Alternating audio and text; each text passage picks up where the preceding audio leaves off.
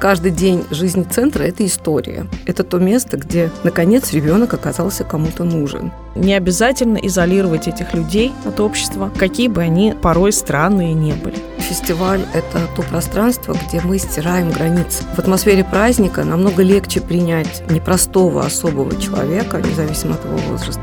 Что такое центр? Это развивающее пространство, наполненное любовью и заботой.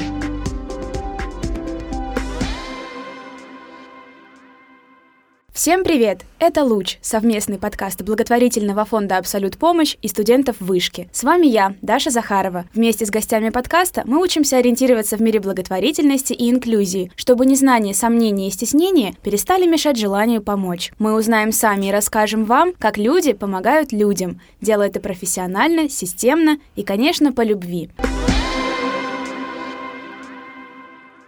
В этом выпуске подкаста «Луч» мы поговорим о центрах занятости для людей с особенностями, а также обсудим, как с помощью таких центров занятости можно подготовить людей к самостоятельной жизни и помочь им социализацией. У нас в гостях Елена Береговая, директор фонда Владимира Смирнова и благотворительного фонда содействия развитию социально-культурных инициатив и попечительства «Образ жизни», и Инга Жгенти, руководитель Центра дневной занятости для людей с особенностями «Дом под солнцем», заместитель директора фонда «Образ жизни». Елена Инга, здравствуйте. Здравствуйте. Здравствуйте. Начать разговор хотелось бы с истории фонда «Образ жизни». В этом году фонду 13 лет, и все это время вы помогаете тем, кому нужна помощь. Расскажите, пожалуйста, как появился фонд и с чего началась его история? У фонда очень интересное начало. В начале 2010 года два очень неравнодушных человека нашли друг друга. Это Владимир Альбертович Смирнов и Елена Береговая. Я достаточно долго уже в благотворительности с 2001 года и работала все время на, собственно, краю социальных проблем, социальных, культурных. И так получилось, что нас познакомила прекрасная Катя Бермонт, потому что Владимир Альбертович искал человека, который бы мог организовать благотворительные программы, которые ему бы хотелось реализовывать. А я в это время сидела с ребенком, только родила его, и думала, сразу не буду выходить на работу. Но не получилось. Мы встретились, и он попросил расписать программу благотворительную. Я расписала много-много разных направлений, так как мне интересно разные виды помощи. Ну, в основном, конечно, люди в тяжелой жизненной ситуации. Это и сироты, это и работа с заключенными бывшими, это и работа с инвалидами, это и социокультурные проекты в области популяризации социальных проблем. То есть большой-большой программы. И надеялась, что Владимир выберет какую-то часть из этого, и мы будем ее реализовывать вместе. Но Владимир сказал, какая интересная программа, возьмем все и будем работать по всем этим направлениям. Так и получилось, что фонд в 2010 году взял в основу достаточно большую, широкую, многопрофильную программу помощи. Но красная линия, которая была у нас, это, конечно, последняя из списка. На заре благотворительности люди помогали больше таким популярным видам помощи. Мы старались брать непопулярные виды помощи. Это и пожилые, это и взрослые, это, как я говорила, и заключенные, это и социализация сирот, тогда еще как бы в меньшей степени об этом говорили.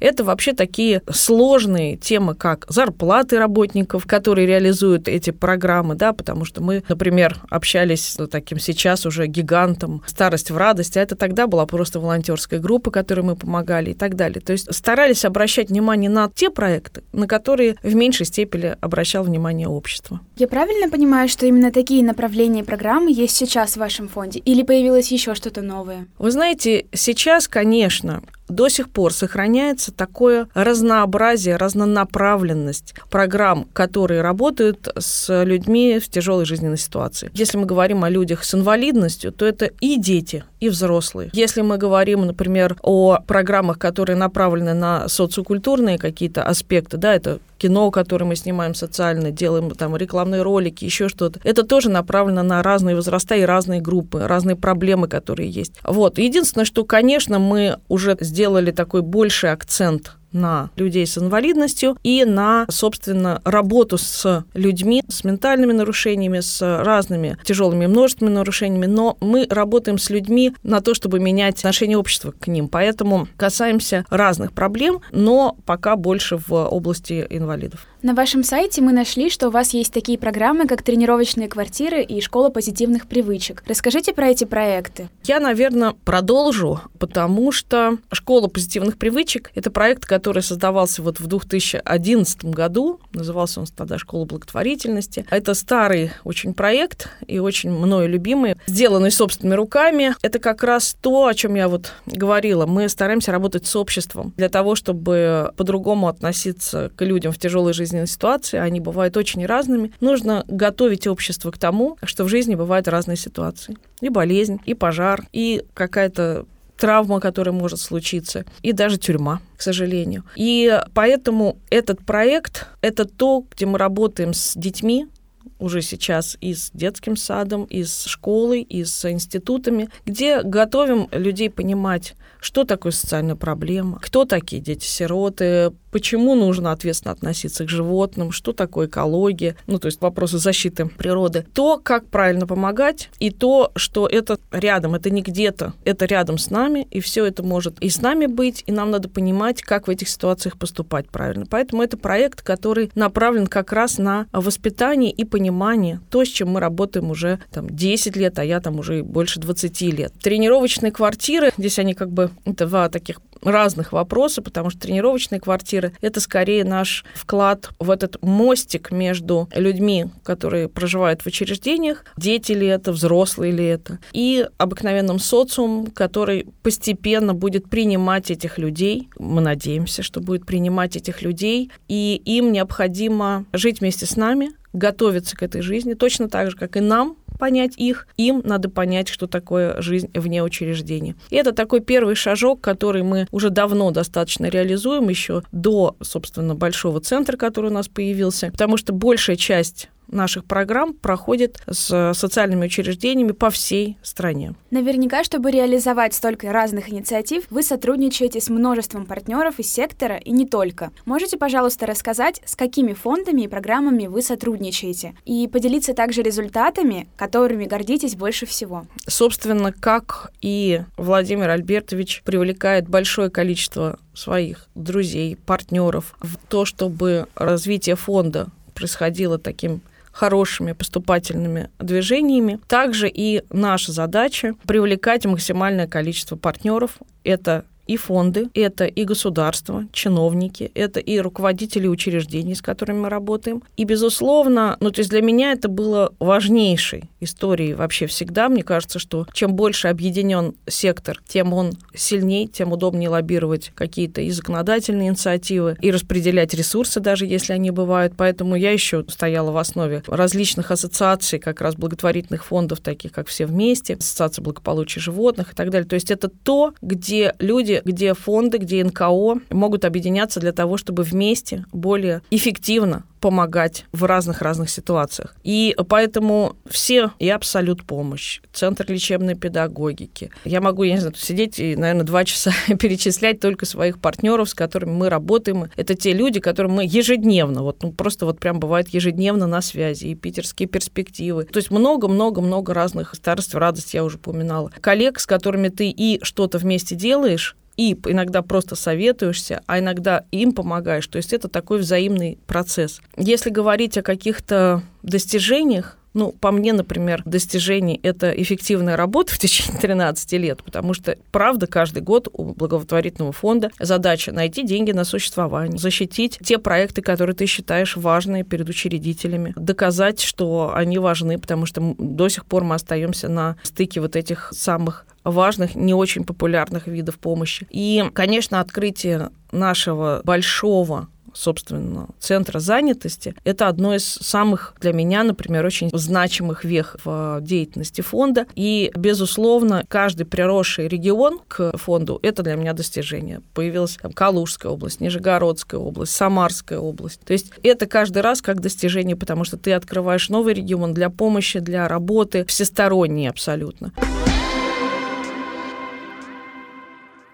Я предлагаю теперь поговорить о самом центре занятости «Дом под солнцем». Расскажите, пожалуйста, что вообще представляет собой этот центр, центр дневной занятости, и как он устроен? Как сказала Елена Борисовна, Центр дневной занятости – это одно из расширений нашей программы, которую фонд ранее реализовывал. Это программа «Дом под солнцем», которая включала тренировочные квартиры. Это были региональные тренировочные квартиры, где мы попробовали, поняли, что можем, и были готовы к реализации более большого проекта. Но задача стояла в помещении. И как раз здесь нам поддержку оказал Департамент труда и социальной защиты населения города Москвы, который предоставил на конкурсной основе нам пространство. Мы живем в Ясенево, достаточно отдаленный район от центра, но при этом он очень интересен, особенно потому, что как раз люди, которые живут на юге, на юго-западе города, им не очень удобно ездить в центр, в те программы, которые уже существуют. Центр дневной занятости – это пространство, где существует несколько модулей. Это модуль тренировочный, где ребята обучаются и развивают социально-бытовые и навыки самообслуживания. Это модуль творческие, где совершенно разные направления творческие. Это и живопись, и лепка, и валяние. Включаются даже и компьютерная грамотность, финансовая грамотность. Как бы громко не звучало, но нашим ребятам очень важна финансовая грамотность, потому что зачастую они не знают, что такое деньги, а мы пытаемся в игровой форме объяснить, что это такое. Большую роль играет в нашем центре модуль передышка. Это возможность для родителей оставить своего не самого простого ребенка хотя бы на полчаса. То есть мы принимаем туда ребят от полу получится до 3-4 часов. Ребенок остается под присмотром тьюторов, социальных педагогов. И он не просто так сидит или лежит, он все-таки развивается, с ним работают индивидуально, его пытаются социализировать, вывести в группу, заняться с ними. Очень большую роль играет в центре ресурсный, именно это ресурсный центр, потому что мы работаем с семьей. В первую очередь центр создан для поддержки семьи, в которой воспитывается ребенок с инвалидностью. Наша задача сделать так, чтобы ребенок остался в семье, чтобы его не поместили в учреждение а для этого его нужно максимально социализировать. Мы работаем с семьей и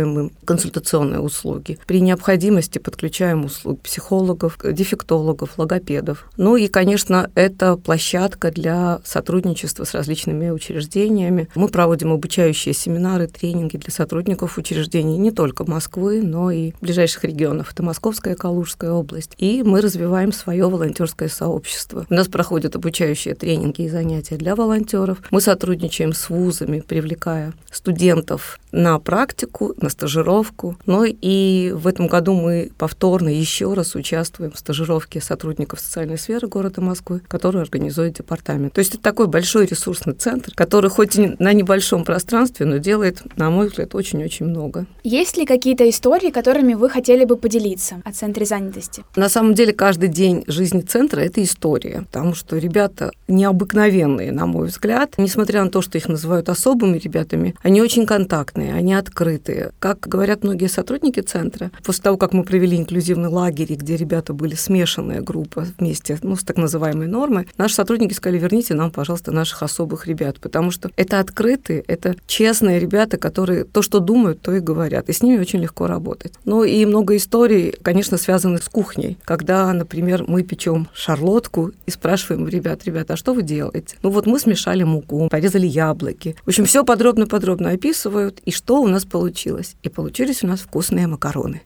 Это вот та история, которую мы до сих пор всем рассказываем. Но еще один момент. Мы начали работать с визуальным расписанием, и наши самые маленькие участники центра, шестилетние Кирилл, подходя к визуальному расписанию, видит, что все занятия закончились, осталась карточка домой, которую надо снять и убрать домой в коробочку. Спрашивает, а за мной пришли? Мы ему говорим, нет. Значит, занятие домой еще не началось.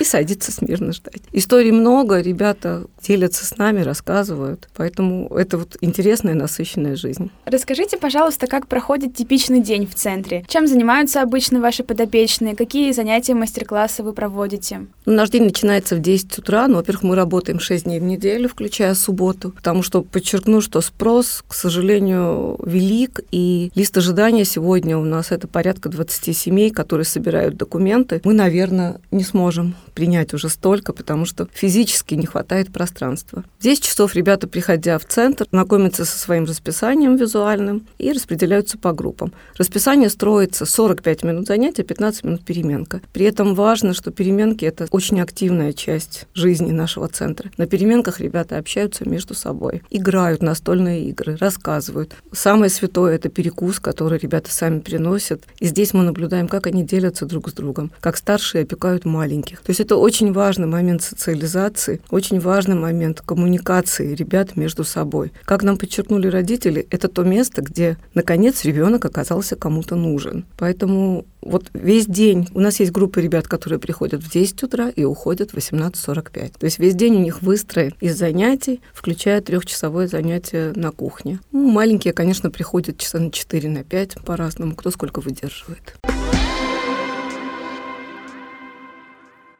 Мы знаем, что фонд занимается организацией различных инклюзивных мероприятий и фестивалей. Можете рассказать подробнее про них? Да, это, наверное, любимая наша часть. С одной стороны, она очень сложная, потому что это же только красиво звучит, фестиваль, праздник. За этим стоит огромная работа подготовительная, потому что ведь те, собственно, изделия, которые мы везем на эти праздники и фестивали, или производим на них, это, собственно, наши подопечные это делают, то есть их нужно подготовить к этому, нужно сделать больший объем, чем обычно. Нужно распределить ребят так, чтобы они могли в течение всего фестиваля быть, потому что у кого-то разная утомляемость, у кого-то разные нарушения, которые, может, не позволят весь фестиваль с нами быть. Но это праздник и для сотрудников и для наших подопечных, потому что к нам приходят в гости, к нам приходят из разных учреждений и люди, которые живут рядом, которых мы зовем в гости. И это всегда такой немножко экзамен, потому что мы показываем себя, что мы можем, как мы можем, как мы можем взаимодействовать вместе, не только с теми, к кому ты привык каждый день. И это самое главное, что закладывается в наши праздники, это я все про свою же тему, про то, что мы показываем, что с ребятами с нарушениями, можно общаться, можно делать вместе дела, можно взаимодействовать, можно дружить, можно приходить из фестиваля в фестиваль снова и видеть знакомые лица. И можно продолжать жить вместе, просто в городе, в среде, не обязательно изолировать этих людей от общества, какие бы они порой странные не были. И, наверное, Инга еще добавит тоже про фестивали, потому что это тоже вот ее собственными руками тоже делается.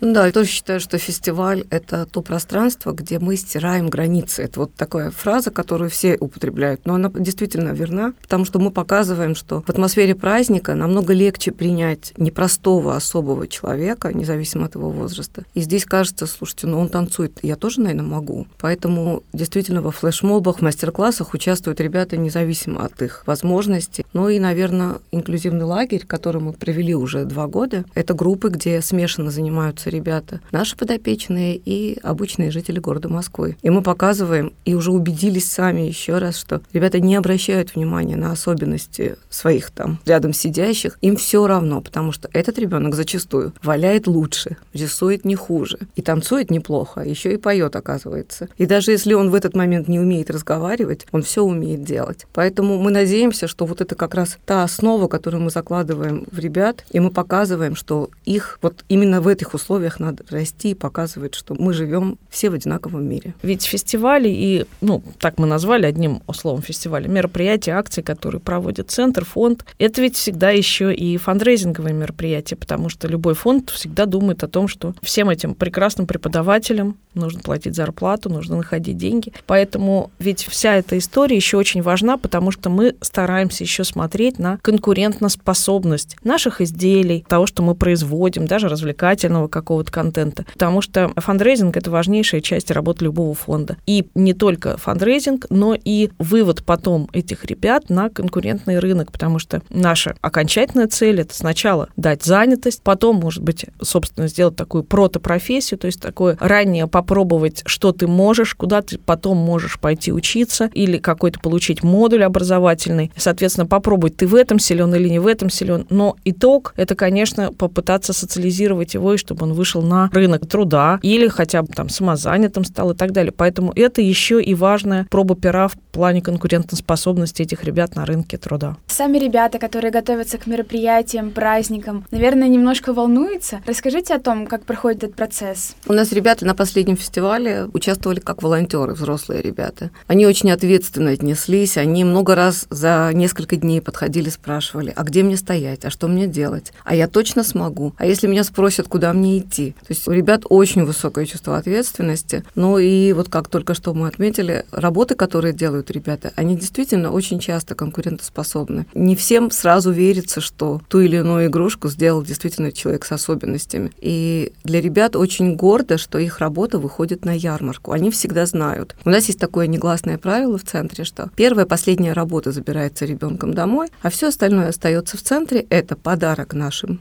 друзьям, которые помогают и поддерживают фонд. И это что-то для ярмарки. И они могут сами сказать, а можно это будет подарком, а может это будет на ярмарку. Поэтому они включены, они знают, что для того, чтобы центр существовал, нам очень важно, чтобы эти работы всегда были представлены. Поэтому очень ответственные очень надежные.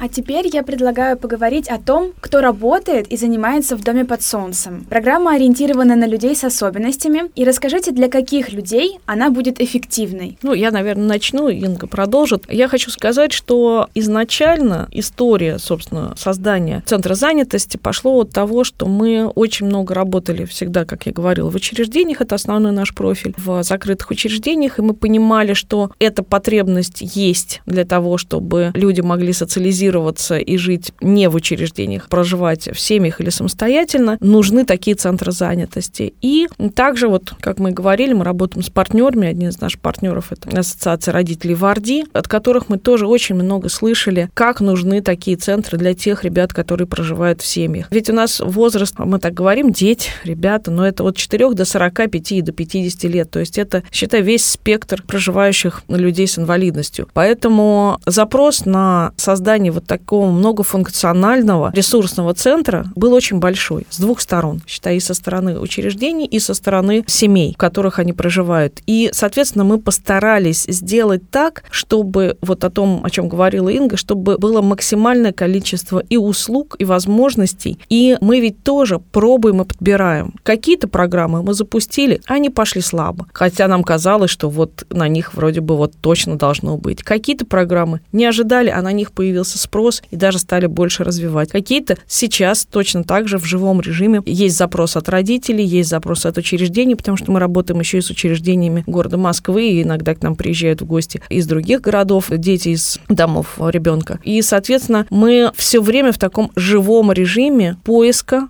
лучшего, поиска нужного, поиска актуального. Не то, чтобы мы вот сделали все, и вот только в этом работаем. Все время работаем в таком гибком взаимоотношении и с педагогами, которые внутри, потому что они тоже живые люди и видят, и слышат, и где-то чуть-чуть надо, надо помочь, где-то иногда надо изменить. Именно для того, чтобы и от них тоже принимать этот запрос. Вот Инга, наверное, продолжит уже про эффективность со своей стороны. Когда мы открывали центр, мы долго думали, а где взять специалистов, как с этим быть, при том, что в фонде достаточно большой пул высокопрофессиональных людей, доктора наук, кандидаты наук, заслуженные учителя, но при этом все больше работа шла, вот Елена Борисовна имеет большой опыт работы в учреждении, а все остальные – это обычные школы, вузы и так далее. И переход в эту сферу, да, он, конечно, потребовал определенного обучения, но сотрудников мы брали, наверное, методом проб. То есть человек включался в программу, и мы сразу озвучивали, ты должен хотеть работать здесь, ты должен принять этих людей, и самое главное условие, не должно быть чувства жалости. Например, могу сказать точно, что где-то через год существования нашего центра мы провели тренинг для сотрудников центра, где выработали как таковую формулировку, что такое центр. Это развивающее пространство, наполненное любовью и заботой. И для каждого сотрудника центра самым важным является это теплое отношение к человеку, который к нам пришел, невозможность повышения голоса или резких движений и принятие человека таким, как он есть. Поэтому часть сотрудников пришли из волонтеров, которые прошли у нас, там поработали, побыли волонтерами. Часть педагогов – это специалисты с высшим образованием, педагоги доп. образования, но зачастую не имеющие опыт работы с людьми с особенностями. И, наверное, в этом наша особенность нашего центра, что мы сами учимся пробовать работать с ними, и могу точно сказать, что это эффективно, когда нет определенных штампов, нет определенных правил, и мы все-таки живем немножко интуитивно, мы подстраиваемся под ребят и под их запросы. Я хотела добавить еще, что идея эта достаточно, ну, то есть центра занятости достаточно давно так в воздухе витало, и все это мы так, в общем, понимали. Но, наверное, такой толчок у нас появился, когда у нас фонд пришел еще второй учредитель, Лисянский Михаил Эдуардович, который как раз и сказал, вы знаете, давайте решимся на эту историю. Да, и мы вот сели, Смирнов, Владимир и Михаил Лисянский, они сели и сказали, мы будем делать эту историю. Да, она очень дорогостоящая, она очень долгоиграющая, это большая ответственность и для фонда, и для нас. Но они как-то вдохновили, и мы поэтому вот начали очень активно в эту сторону работать, потому что у нас была там задумка еще и социальная гостиница, и дом постоянного проживания сопровождаемого. То есть это все так в перспективах у нас стоит. Но вот этот первый шаг, который появился в виде дома дневной занятости, это, конечно, еще и вдохновение учредителей. Это очень важно людей, которые поддерживают такую сложную и дорогостоящую историю. Как мы поняли, основная цель центра — это помочь людям подготовиться к самостоятельной жизни. Расскажите, пожалуйста, про какие-нибудь интересные, успешные кейсы. Да, основная задача — это социализация все-таки. Я бы сказала, что в первую очередь мы как раз сейчас провели опрос родителей, насколько вам нужен этот центр. И мы получили очень трогательные письма, обращения к директору фонда, к учредителям со словами, что вот до появления центра мы пять лет жили закрытыми дома, а сейчас мы поняли, что мы можем не просто существовать, а жить. То есть мы понимаем, что центр очень важный. По кейсам, наверное, хочется отметить нашего молодого человека Антона, который совершенно закрытым пришел к нам. Год был только на передышке, потому что к его приходу мы закрывали все кабинеты, потому что у человека было желание войти везде и навести везде порядок. Сейчас Антон работает в группе, и для нас это очень большое достижение. Девочка Маша, 15 лет, которая, заходя, крепко сжимала рюкзачок, и порог было переступить очень сложно. А сейчас для нее, как мама нам сказала, наказание если ей говорят, что ты не пойдешь в дом под солнцем. Вот таких историй очень-очень много, и очень много историй, когда родители говорят, что мы используем посещение вашего центра как стимул для ребенка. Поэтому это такая мотивация для каких-то определенных поступков. Мы надеемся, что мы сможем какое-то время, долгое время удержать это. И все-таки есть большое желание развиваться и делать больше и шире. Мы убедились, что мы это можем. Здорово, что вот эта вот смелость окупилась и получился такой процветающий проект. Я бы хотела вернуться к теме теме направлений, которыми занимаются ребята. Расскажите, пожалуйста, про них и, может быть, еще поподробнее поделитесь какой-то информацией о этих мастер-классах, уроках. Да, направлений очень много, и мы, конечно, всегда всем говорим. Большой плюс центра. У нас всегда открыты двери, мы всегда ждем гостей, мы всегда рады гостям. И наши ребята, наши подопечные знают, что в центре часто бывают гости. Они не удивляются, если вдруг на занятие заходит кто-то незнакомый, они с удовольствием знакомятся. Про кухню мы уже говорили, это ежедневно работающий модуль, где в течение трех астрономических часов ребята сначала обсуждают, что мы готовим,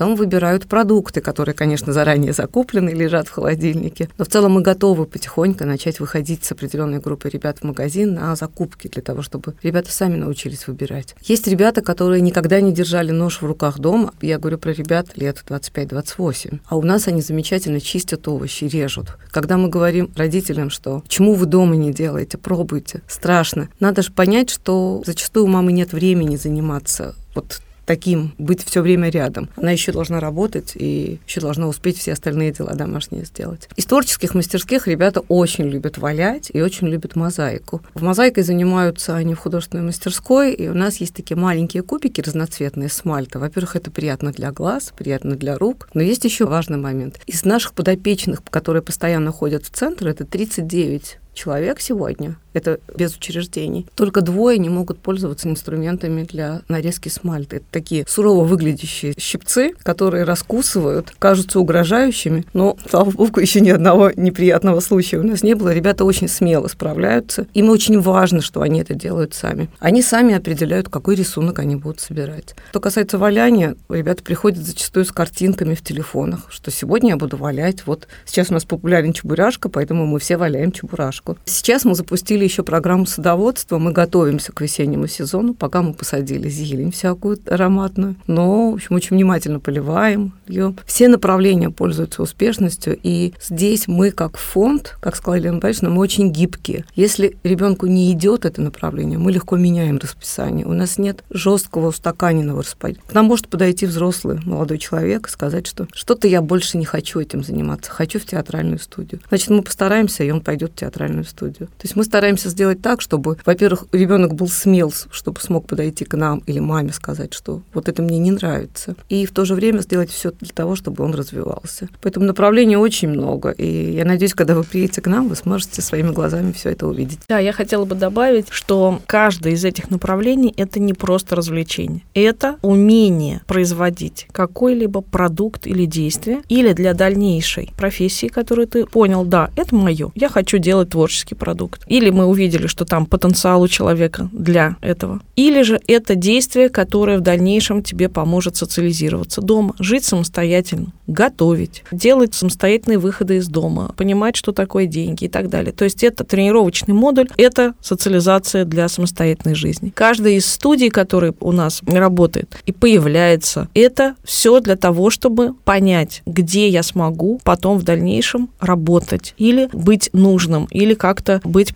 пристроенным уже в той части, в которой ты уже понял, что это мое, что у меня здесь получается. Это очень важно, потому что мы вот как раз о партнерах, вот для меня является таким центром притяжения и ориентации, это мультицентр в Ленинградской области во Всеволожске, где постоянно смотрят и мониторят, какие профессии для ребят, для особых ребят лучше, как готовить, какие модули, почему вот взято цветоводство, там мы думали о клининге, потому что это то, где они смогут потом применять себя в простой жизни, не постоянно находясь на государственном обеспечении. Соответственно, каждый из кружков, секций или там наших направлений работы это продуманный модуль. Это не просто такое, а вот чем бы вот там занять ребят. Это всегда и ориентир в каждой работе для того, чтобы потом он научился делать конкретные действия, которые бы он смог применять. Это тоже очень важно.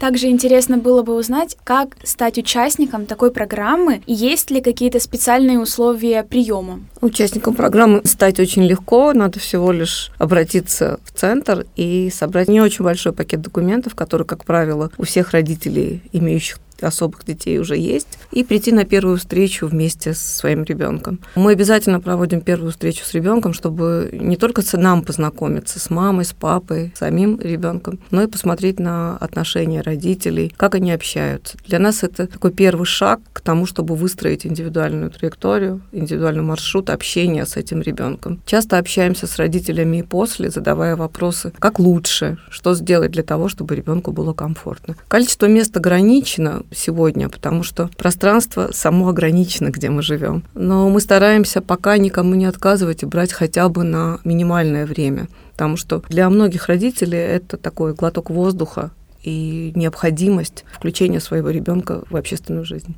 А можете, пожалуйста, поделиться вашими личными впечатлениями от работы в Центре дневной занятости «Дом под солнцем»? Почему для вас это важно? Я, наверное, скажу, что ну, я, собственно, выделила это как одно из самых важных вех в существовании фонда. И, конечно, для меня это, это реальное дело, которое не может не радовать, которое не может не заводить тебя. Ну, то есть я такой человек деятельный, поэтому для меня огромное количество кружков, суета, толчая, даже недостаток каких-то мест пока, это для меня, например, счастье, потому что я понимаю, что здесь жизнь бьет ключом. Она нужна этим людям, она нужна этим семьям, она нужна тем, кто приезжает к нам из учреждений, что для меня очень важно. Она нужна тем педагогам, которые у нас обучаются. И поэтому для меня это всегда вдохновение. У нас очень маленький там размер офиса, такие маленькие-маленькие комнатки, там по 2 метра, наверное. Но они все уютные, в них полно специалистов, мы все как-то находим мирное сосуществование там, и хочется еще и еще. Так, а давай еще вот это. Там все время кипит такая творческая жизнь. Что еще сделать? А как еще? А как совместить так, чтобы и там поместились, и там поместились? У нас сейчас открывается новая студия. Вот в этом маленьком-маленьком пространстве у нас открывается столярная мастерская. Это просто наша там была мечта, и наш, как раз вот один из наших партнеров, Артем Алексеев, помог сделать эту студию, и мы очень рады, очень волнуемся, она очень сложная, потому что там очень серьезная техника безопасности и все, но мы все равно пытаемся и рискуем, и нам интересно, и это очень вдохновляет на всю другую, бывает иногда рутинную какую-то работу, которая есть, безусловно, в любом фонде и в любых как бы отделениях нашей жизни. Но для меня это всегда вдохновение и путь вперед. Я бы, наверное, тоже добавила бы, что для меня работа в центре, при том, что я очень люблю работу в офисе, и находясь в центре, то есть у нас отдельно есть помещение офиса, где мы ведем все свои программы, реализуем. Работая в центре, не всегда удается заняться тем, что вроде как первостепенно и надо, потому что там есть дети. И какое бы плохое настроение не было, общение с этими ребятами, оно всегда все нейтрализует. И ты понимаешь, что вот она жизнь, она настоящая, и получаешь такое удовлетворение, настолько становится комфортно и хочется дальше что-то делать. Вот все время хочется двигаться вперед. Поэтому для меня это огромный стимул к дальнейшему вообще к существованию, наверное, на всему нашему. Да, мы стараемся сейчас добиться там и продления помещения, там, которое мы выиграли в гранте, и, может быть, расширение, потому что мы готовы и находить деньги под это, и находить силы, и находить специалистов. Нам хочется продолжать и развивать эту историю. Вот мы сейчас поговорили о хорошем, и я перейду к сложностям. Скажите, что вы считаете самым непростым в вашей работе, и были ли моменты, когда хотелось все бросить? Самое непростое это кадровое, наверное. Это специалисты, ну и Наверное, первое все-таки это финансовое. Всегда есть страх перехода в следующий год. А как же следующий год? Вот как сказал Силин, защищая бюджет, мы все время пытаемся предугадать. Какой год будет, сложно сказать. Но жизнь-то должна продолжаться. У нас есть наши обязательства перед родителями. И еще большие обязательства перед нашими учредителями, которые мы взяли на себя. И нам очень важно понимать, можем мы или нет. Вот этот страх, он всегда, не знаю, у меня он всегда есть. А что будет через год? И кадровые, конечно, проблема, она есть, потому что вот сейчас, когда в апреле центру будет два года, мы прошли определенный путь, мы сменили часть сотрудников. Мы ушли, скажем так, ребята ушли добровольно, потому что они сказали, ну вот совсем не мое. Сюда должны приходить люди, которые считают, что это их. Вот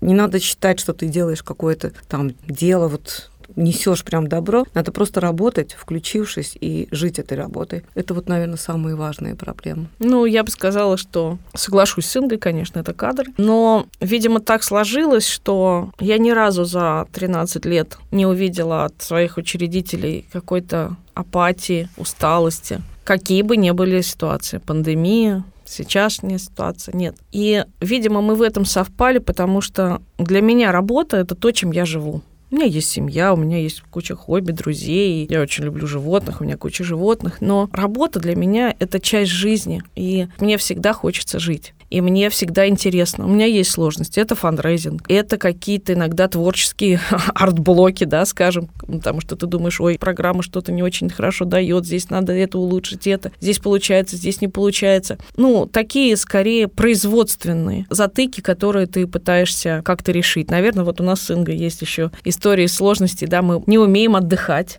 мало отдыхаем, и я стараюсь работать над этим для того, чтобы хоть какие-то маленькие перерывчики были. Но так устроена жизнь руководителя, что в ней мало возможности отдыхать нормально. И сложности, наверное, просто иногда чуть-чуть переутомляешься. Вот. Но это жизнь, и в ней хочется жить. Поэтому вот, наверное, такого, чтобы бросить, нет. Это скорее наоборот. А как сделать так, чтобы продлить.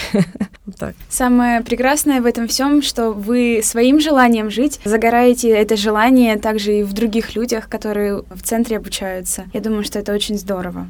А мы уже подходим к концу. У нас в гостях были директор фонда «Образ жизни» Елена Береговая и руководитель Центра дневной занятости для людей с особенностями «Дом под солнцем» Инга Жгенти. Елена Инга, спасибо вам большое за этот интересный и содержательный разговор. Спасибо вам, что вы делаете это. Это очень нужно, важно. Мы, готовясь к программе, слушали другие подкасты. Я вообще человек радийный, слушающий. Поэтому это важное дело. Продолжайте. Очень интересно, потому что на самом деле про социальные проекты, про благотворительность. Об этом должны знать люди. Поэтому ваше дело тоже очень важное. Популяризируйте, рассказывайте и продолжайте. Спасибо. Спасибо вам. Спасибо за приглашение и за возможность рассказать о наших проектах.